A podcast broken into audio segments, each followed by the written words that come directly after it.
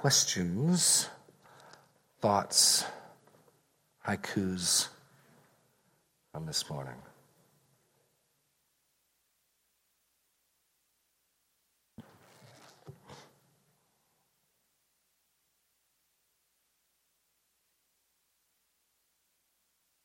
Ooh, aloe strander.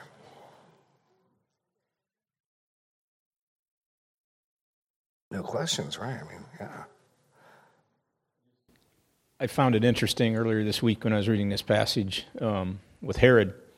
You know, he in your comments too that he really did. Uh, he was excited to meet Jesus, um, yeah. kind of for some different reasons. And in fact, when uh, his niece asked for the head, he was he was not happy about that. Um, from all accounts I can see, he he uh, he was disturbed by that because that's not at all what he thought that she would ask for. Right. Um, but again, not because he had any great love for for John. I think it was just that was he he still found John an interesting fellow and uh, had some uses for him. I think. But uh, anyway, just it was just very interesting turn of events. Yeah, let's let's actually. I, I had it marked down as something we can look through. Let's go to Matthew um, 14. We can read, get a, more of an insight into Herod, the the events where John the Baptist ends up getting vivisected. Matthew 14, starting in verse 1. At that time, Herod the Tetrarch heard about the fame of Jesus. And he said to his servants, This is John the Baptist. He has been raised from the dead. That's why these miraculous powers are at work in him. For Herod had seized John and bound him and put him in prison for the sake of Herodias, his brother Philip's wife. So Herod had. Um, did he kill Philip or did Philip die naturally? I think he killed his brother. But either.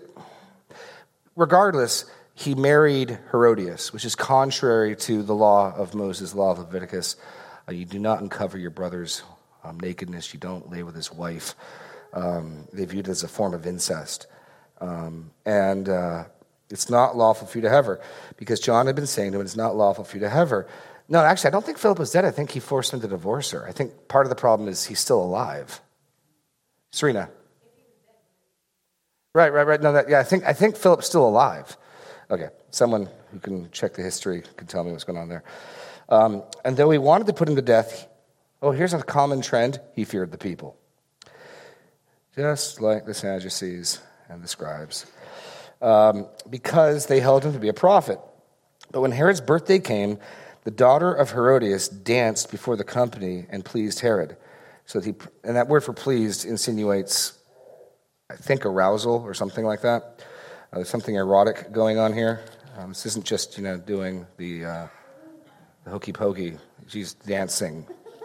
Um, I was going to say the Macarena, but I couldn't grab the word in time. You know. Um, and uh, so he promised with an oath to give her whatever she might ask. Prompted by her mother, she said, Give me the head of John the Baptist on a platter. The king was sorry because of his oath, and his guests, he commanded it to be given. He sent and had John beheaded in prison, and his head was brought on the platter and given to the girl. And she brought it to her mother. And his disciples came and took the body and buried it, and they went and told Jesus. So this is a this is a pretty perverse guy, absolutely. And um, he he want, you know he wanted to see Jesus, and uh, there's nothing good about that. Yes, Al. So he also didn't have enough character to, um, well, first of all, I'm sure there was some heavy drinking going on, which uh, usually at a party like that, yeah. uh, which didn't help. But so he he granted her a stupid wish from the beginning, right? Um, and then he didn't have enough character to say no. What I said was wrong. You can't ask for that. That is not right. You know, he he he wanted to save face, and so right. he had to go through with it. Yeah. Didn't want to be an embarrassment after he'd already sworn. So there was just a lot of very interesting things there.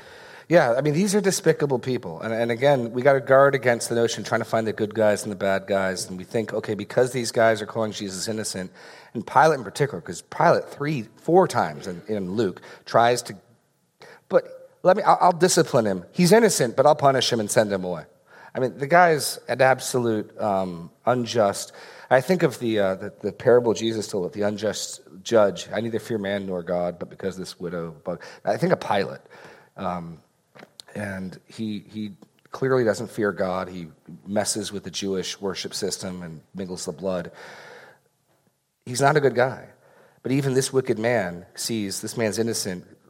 Let me just punish him and send him away three or four times, which also further zeroes in ultimately it's the rejection of the Jewish people that, that forced this to happen. It, it would not have happened. And that's part of what Luke's trying to communicate to Theophilus. This ultimately is due to the insistence of the Jews. Absolutely, Pilate and Herod go along with it, but it's clearly, it wouldn't have happened if the Jews hadn't kept insisting and insisting and insisting. And there are chances for it not to happen. And ultimately, the Jews bear the biggest responsibility. These Jews bear the biggest responsibility for, for Jesus going to the cross. Um, there can be no mistake. Israel rejected his Messiah. It wasn't just something they did in the spur of the moment. They are insistent, doubled down. I mean, the irony being they accuse Jesus of, of sedition. Who do they release? Barabbas, who started an insurrection and killed somebody. I mean, it's just laughable. I mean, it's laughable this side of the resurrection, where you know the tragedy of it is less um, dark for us because we know what good comes of it. We know how the story ends, but it's laughable. It's a farce. Greg. I just wanted, if you'd confirm for me what a tetrarch is versus a governor. Pontius Pilate was a civil authority yes. of Rome, uh, governor of this particular territory. He sent Jesus to Herod, uh, didn't call him governor. Nope. Is Herod a religious or tetra- tetrarch, the religious uh, equivalent? I think no, that's no, that's a good question. Um, I think well, a couple things. Rome regularly respected the original governments in place. So when you read through Acts, when, when Paul interacts with officials in various towns, they got all types of names, whether they're proconsuls or whether they're governors, or because well, that's what you call your leader. Sure, we'll call them that, whatever. Pilate's a level above Herod. Pilate's all of Judea. Herod's Galilee. So I'm not sure why he's a tetrarch versus a governor, but Herod is a bigger fish. I mean, Pilate is a bigger fish than Herod. We do know extra biblically Herod's half Jewish. Part of the reason he was building up the temple was to try to ingratiate himself to the Jews. He wanted to look Jewish. He wanted to be Jewish and be received as a Jewish, which is part of the reason why John's calling him on this violation of the law. You're a hypocrite. You're not keeping the law. You're, you know. Um, so that's part of it. But I, am not entirely sure. But it again gets back to the accuracy of Luke because he's done his research. I mean, I think I was listening to Carson, D.A. Carson, 21 times in Luke, in Acts, Luke gets it exactly right with the name of the city and the appropriate government connected to it. I mean, it's, it's crazy the accuracy level that he gets. Were you going to say something? Yeah, Mic- microphone, microphone. So there's a couple of meanings, but they say tetrarchs are the four co emperors of the Roman Empire, instituted by the Emperor Diocletian, okay. and then um, formed by the sons of Herod the Great, tetrarchy. Yes. So it's specifically in this case. So Herod the Great's empire or his rule breaks into four parts, four tetrarchs right. under him. But Herod the Great wasn't the head of Rome. So these, these aren't Herod's not one of four people ruling Rome. This is under, this is the breakdown of Herod the Great's kingdom, right? Which is which was still a subset of Rome. And uh, I can give you the breakdown if do you it. want it. You do um, it. So there's a territory under Herod Archelaus. Um, there's the um, six Judea province Mm-hmm. You know, I U D A E A, however you pronounce that. Then there's the territory under Herod Antipas. Then the territory under Philip, who was alive, so he wasn't killed when no, Herod. He, he's just divorced. Yeah. Yeah, because yeah. he was in another region. Which is why it's. Yeah, my wife was right. And then Salome. It's on the tape. I said it. Salome one, good. I was wrong. She was right. Salome or Salome the first, Roman. Uh, yeah, so those, those were the territories, and you mm. can look it up. Yeah. On. There you go, Greg. Basically, when Herod the Great's empire, his sub empire, broke up, he created tetrarchs as four co regents to rule his kingdom. At least I didn't say tetrarch. I was saying, remember back in, in Luke when we were back in chapter 3? I had a number of you. It's not tetrarch. I was saying, so I was careful today to say tetrarch, not tetrarch. Maybe, maybe. Okay, other other questions? Other yes, Linda. Okay, I'm just going to add to more about the. Um, so Herodias was the granddaughter of Herod the Great, and when she married Philip, he was her uncle. So she was already in the wrong marrying Philip, right? Because which means Herod's also her uncle, right? And I think Herod married her in more to try to get in in that claim to being a Jewish ruler, right? And keep, keep going. Well, no, it just says that. Um, so when she and Philip were guests in Herod's home, is when he convinced her to leave him and stay with him. so it's just a big mess. But yeah, yeah so she was already off on the wrong foot yeah. to begin with, and then yeah. just kept it going. So yeah.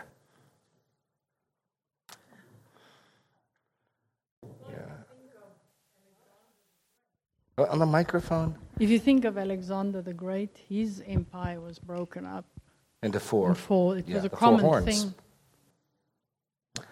That's right. Okay.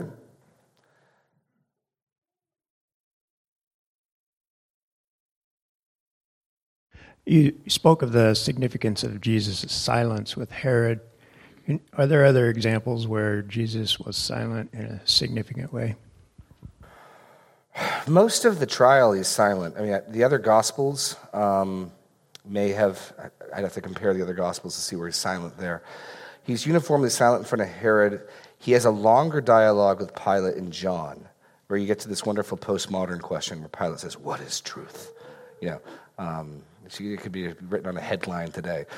Um, significant silences do you have any in mind? Or it's, it's primarily in this trial. Well, here's the biggest thing in the trial scene, because even as he goes to the cross, he's going to say, Don't cry for me. But in the context of Isaiah 53, it's a sheep crying out, crying out in terror. Please don't do this to me. Please. It's, he doesn't do that. He doesn't plead and intercede on his own behalf to be let off the hook. It's not that he's just totally silent. Um, he can speak on the cross. Today you'll be with me in paradise.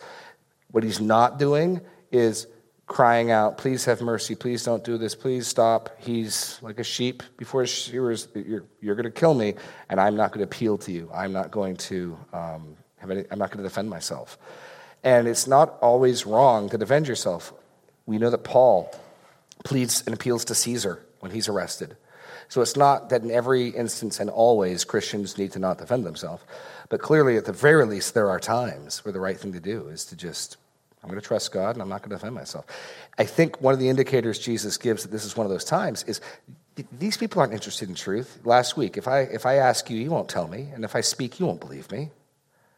I mean, the, the, the ruler of the region just pronounced me innocent. And now we got another trial. I mean, what's the point?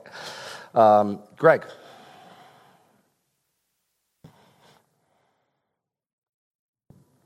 It's the difference between Jesus and say Paul uh, is Jesus is now on board with the with the process.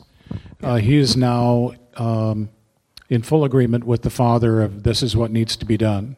Right. So honestly, if he had pled for deliverance from Pilate, he would have thwarted the Father's will. Right.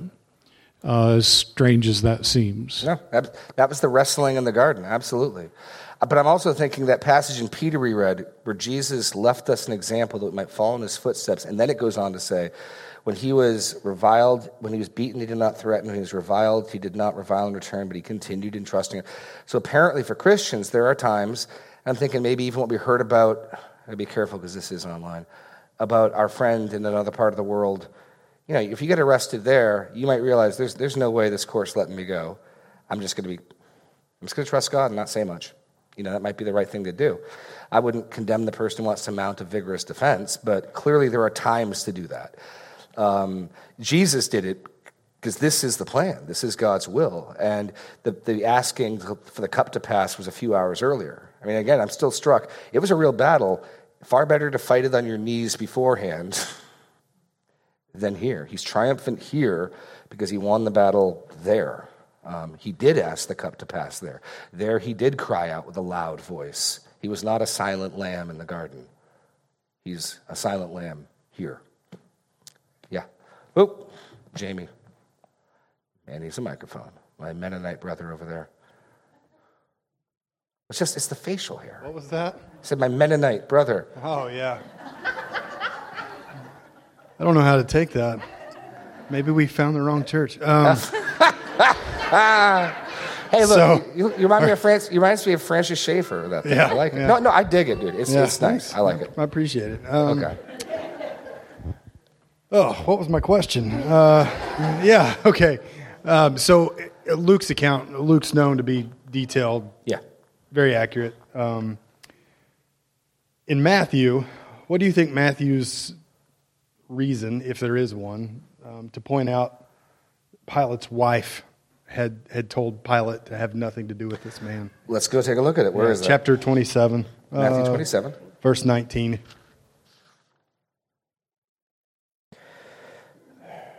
Well, the simple answer is without really studying it, I can give you some off the cuff thoughts, but I, I, I, am going to punt ultimately. Um, so,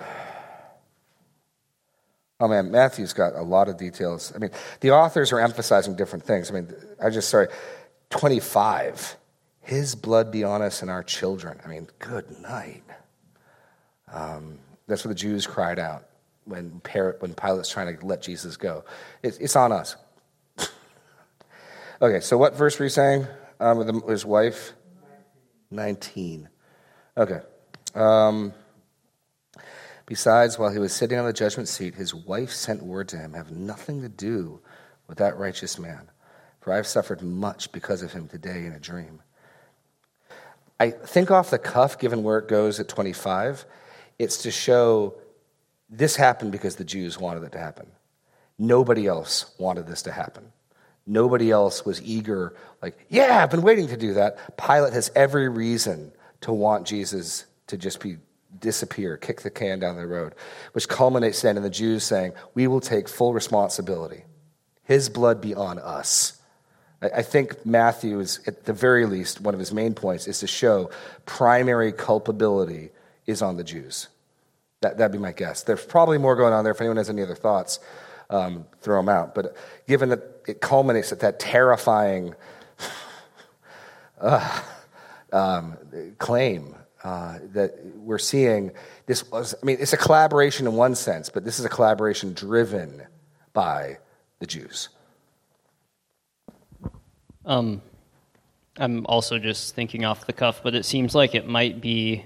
I've thought this before actually, that it might be another form of God's grace and mercy in trying to put another stop before Pilate, not not one that will succeed, mm. but another like red flag of hey, don't do this, and yet he still does it anyway. Right. But God is still reaching out and making Pilate accountable in what he's doing even more so than had this not happened. Mm.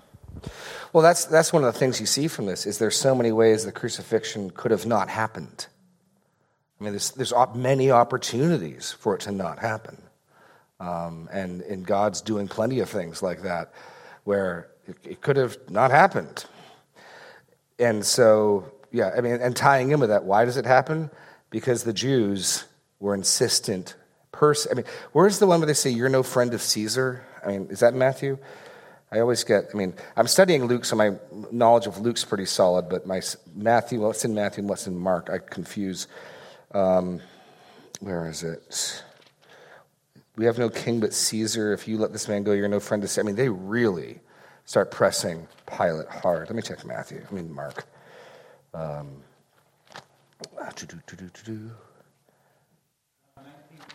19, 12. Ooh.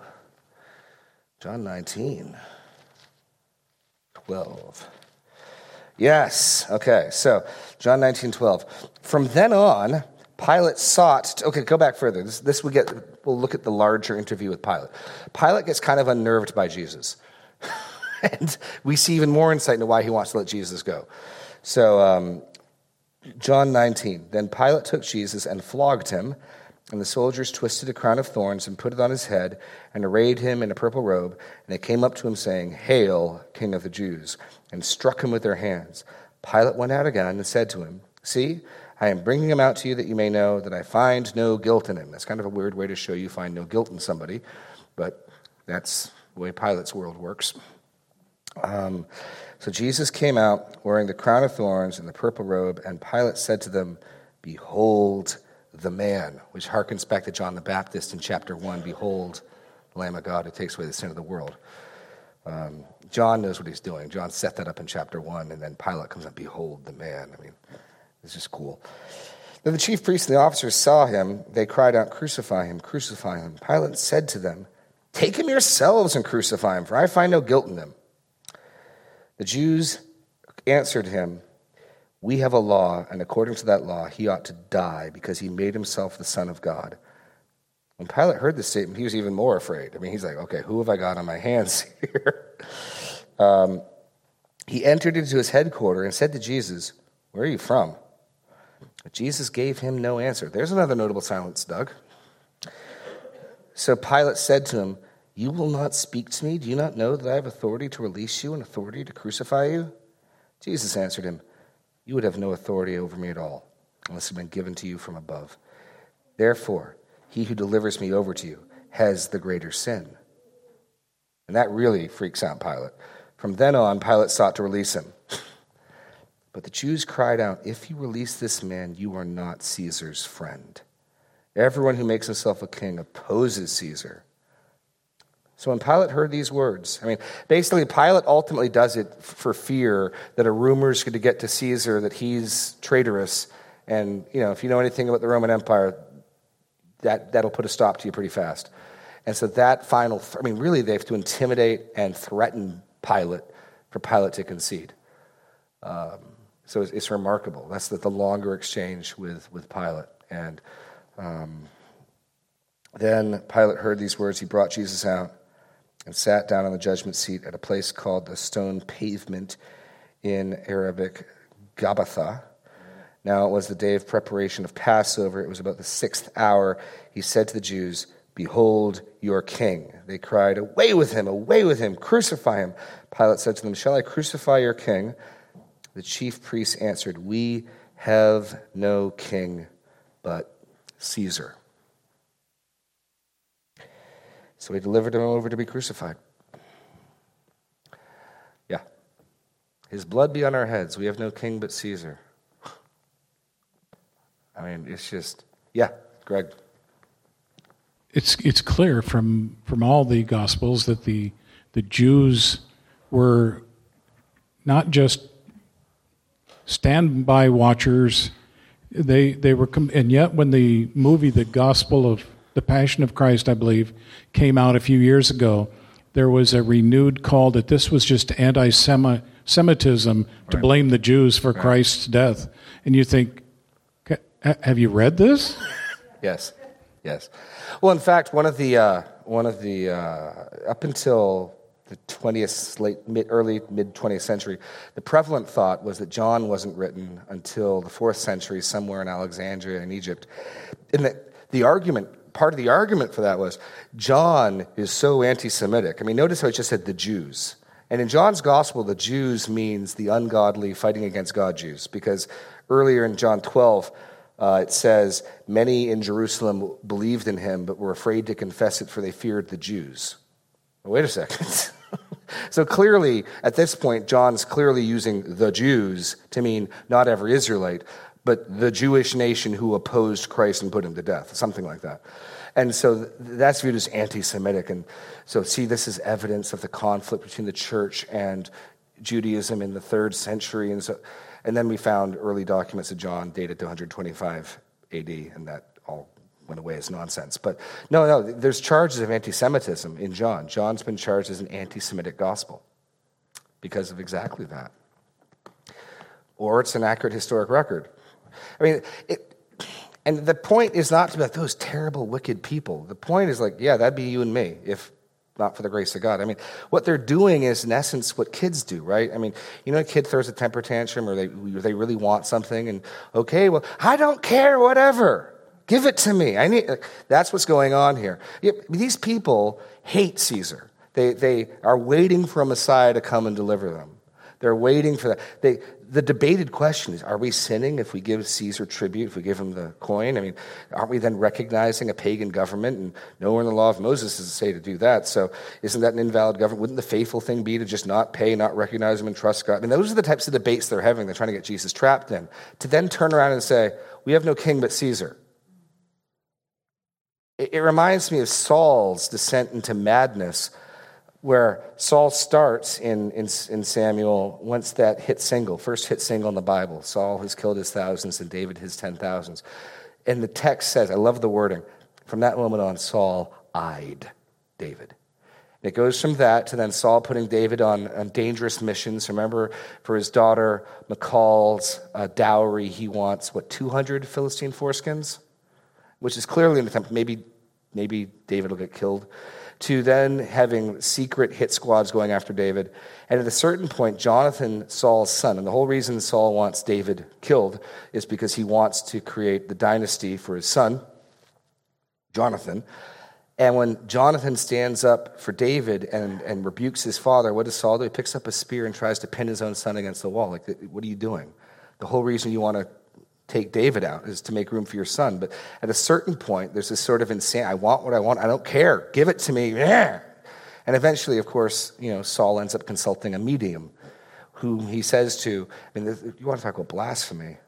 The medium says, she smells a trap. She says, the king is outlawed. There's kind of a death penalty for practicing sorcery in Israel.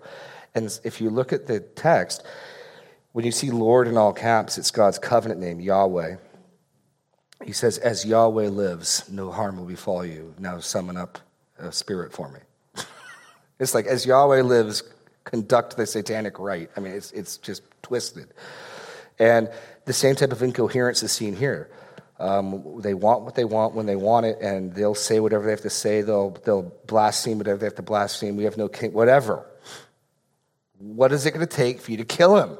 We have no king but Caesar. Would that work? I mean, that's where they're at. And it really is frightening. And I think frightening is more of the response we should have because, you know, when sin gets a hold of us, it, it holds us into slavery. And, you know, you've talked to people who, uh, you know, they want what they want, and by golly, they're going to get it. And whatever they have to say, that doesn't matter. They're going to get what they want. Um, and that can be any one of us. So it's, it's, it's a terrifying and terrible picture. Because if you told these people a month or two ago, hey, in a couple months, you're going to say you have no king but Caesar. They'd be like, no, we hate Caesar. No, you're going to, because you're going to want something else even more. It's always been my perspective, though. I mean, when the when the charge of anti-Semitism came out, I it was sort of a stunner to me. I was thinking, well, I've, i guess I've never. I, mean, I blame the Jews only simply as an unbeliever. Yeah. And it would have happened anywhere else in the world. Right. And so it's not the Jews, it's the unbelievers mm-hmm. who did this.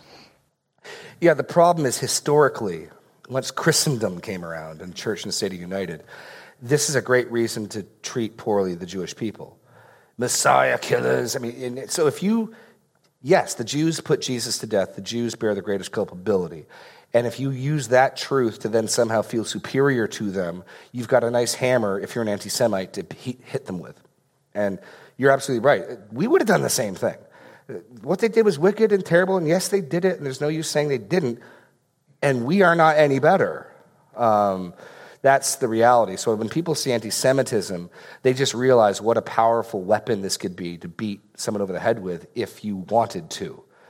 And the, of course, the point is well, sadly, church history is littered with the church doing it. I mean, there's, there's much precedent for this beating over the head with these types of charges. Um, the church has not been kind to the Jewish people over the last 2,000 years, not, not, not very often at least. Lois. The, the conversation here is that the Jewish people have were the reason that Jesus was crucified, that Herod and Pilate, neither one found fault with him. I'm wondering what um, what would they have done?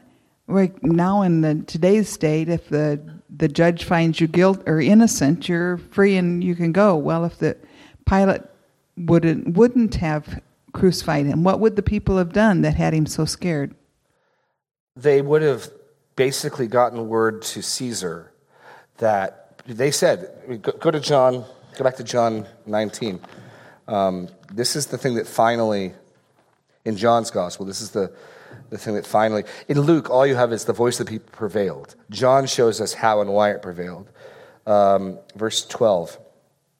From then on, Pilate sought to release him, but the Jews cried out, If you release this man, you are not Caesar's friend.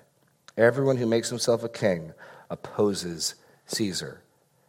When Pilate heard this, he brought Jesus out, sat him out in the judgment seat, and that's when Pilate says, Oh, okay, then, we'll kill him. Because Pilate, for whatever reason, is not confident. I mean, he only, extra biblically, we know, he was only reigned for 10 years. He did not have a long reign. Um, and so Pilate is clearly concerned that word might get out that he is sympathetic to insurrectionists and he's afraid he, that threat for whatever you can plug in why that he would feel intimidated by that threat that threat clearly intimidates him and he doesn't want that being the report going out I mean, we already saw something like that in jesus parable of the, the man who's going to go away to receive a kingdom but the citizens of the city didn't like him they sent a delegation after him well, something like that they're threatening to do. We'll send some people to Rome and tell Caesar, you let this guy who's an enemy of Caesar, we'll tell him what you did. He ain't going to like that. And Pilate thinks there's enough potential reality to that threat that he, he caves. That's, that's the threat. That's the threat. Oh, Deb.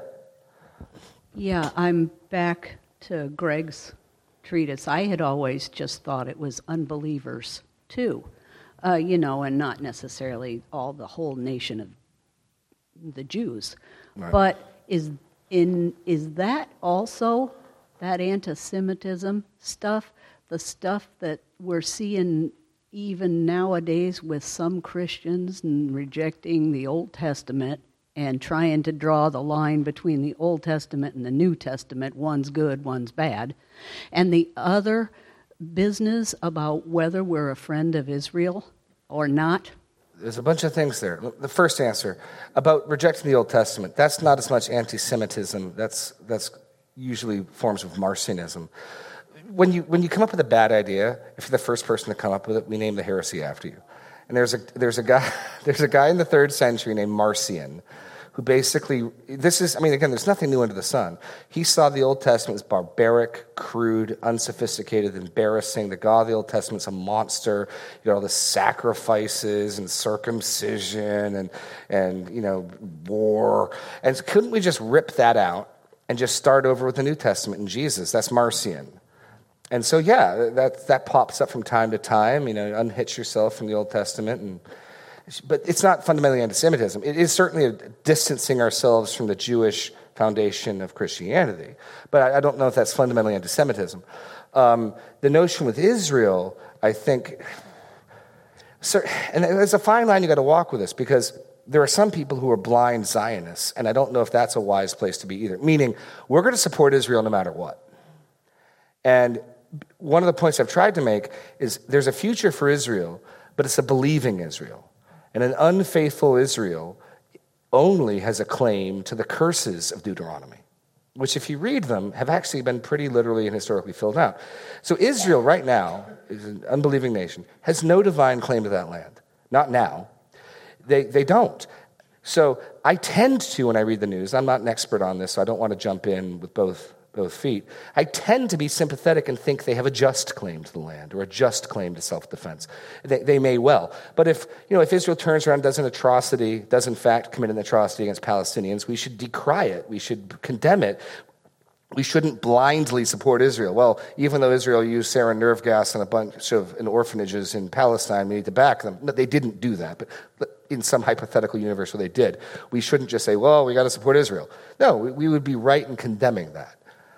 Um, so I tend to read the news being sympathetic with Israel and its plight. But I think you have to take that case by case on a justice level. It's not until Israel's believing that they have a, just, a, a, a supernatural covenantal claim to the land.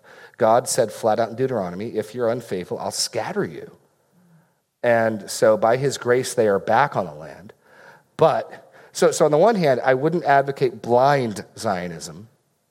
Uh, sometimes you'll hear people just use back Israel. Uh, not necessarily. But certainly, what's known as replacement theology or covenant theology or supersessionism, and none of those categories are, are helpful. There's a view that the church is the new Israel, that we're spiritual Israel, that we've inherited all the Old Testament promises, that God is forever, always done with Israel. That certainly, that view is a necessary piece to become an anti Semite. It doesn't demand, it doesn't it doesn't make you an anti Semite. But you're going to have a hard time believing Israel is the chosen people of God who will be restored, who are beloved sons, natural born, olive branches, who will be grafted back in. But even go to Romans, go to Romans 11. Paul even anticipates anti Semitism in Romans 11 and warns us against it. Um, so in, in Romans 11, um, verse 17. If some of the branches are broken off, and you, although a wild olive shoot, you Gentiles, meaning, were grafted in among the others, and now share in the nourishing root of the olive tree, do not be arrogant towards the branches. If you are, remember it is not you who support the root, but the root that supports you. So, the first way to humble ourselves, lest we become arrogant against Israel, is we have a Jewish Messiah. We're saved by Jewish promises. We have a Jewish book. Um, we are debtors to the Jewish people in every way. Um, so the first is you are not, remember, it is not you who support the root, but the root supports you. Then you will say, then the next argument, this is where supersessionism comes in, the replacing notion of Israel placing the church. Branches are broken off that I might be grafted in. They were too bad to remain. God kicked them out. And by implication, we must be somewhat better because he hasn't done the same thing to us. And that's where the little nugget of pride can creep in because if you believe Israel's, the church is the new Israel, and Israel is so wicked and so corrupt, and their rejection of Jesus was so final that God finally cast them off, you must conclude that at least incrementally the church is doing a better job because God hasn't cast us off. And, and so Paul's next reason he objects to against pride is um, so, so we, we might say branches are broken off, that I might be grafted in. That is true. They were broken off because of their unbelief, but you stand through faith. So do not be proud, but fear. The right conclusion to Israel and our reading of this is not pride, but fear. Oh Lord, protect us from doing anything so wicked. There, but the grace of God. But do not be proud, but fear. For if God, here's the real logic if God didn't spare the natural branches, if he, if he cast off for a time the apple of his eye, Israel, don't think he's going to let your stuff slide. That's the right, according to Paul, conclusion to draw. For if God did not spare the natural branches, neither will he spare you. Note then the kindness and severity of God. Severity towards those who have fallen, but God's kindness to you, provided you continue in his kindness. Otherwise, you too will be cut off. And even they, if they do not continue in their unbelief, will be grafted in. For God has the power to graft them in again. For if you are cut from what is by nature a wild olive tree and grafted contrary to nature into a cultivated olive tree, how much more will these, having the natural branches, be grafted back into their own olive tree? So he reminds us against pride against Israel. One, we're standing on Jewish promises, saved by a Jewish Messiah, Jewish covenants redeem us, and Jewish scriptures inform us. And second, rather than being proud as if somehow like I was so special that God threw off Israel to bring me in, no, no, no, draw the other conclusion. If his natural born son he kicked out of the house for his rebellion, what do you think he's going to do to the adopted son if he starts rebelling? If he didn't spare the homegrown son, what's he going to do to you and me? That's, that's the conclusion we should come to fear, taking God seriously. anyway, let me, I cannot see the time. Anyone have a brief question, or I can let you go two minutes early? Brief question. Now is not the time to ask about predestination. you are dismissed.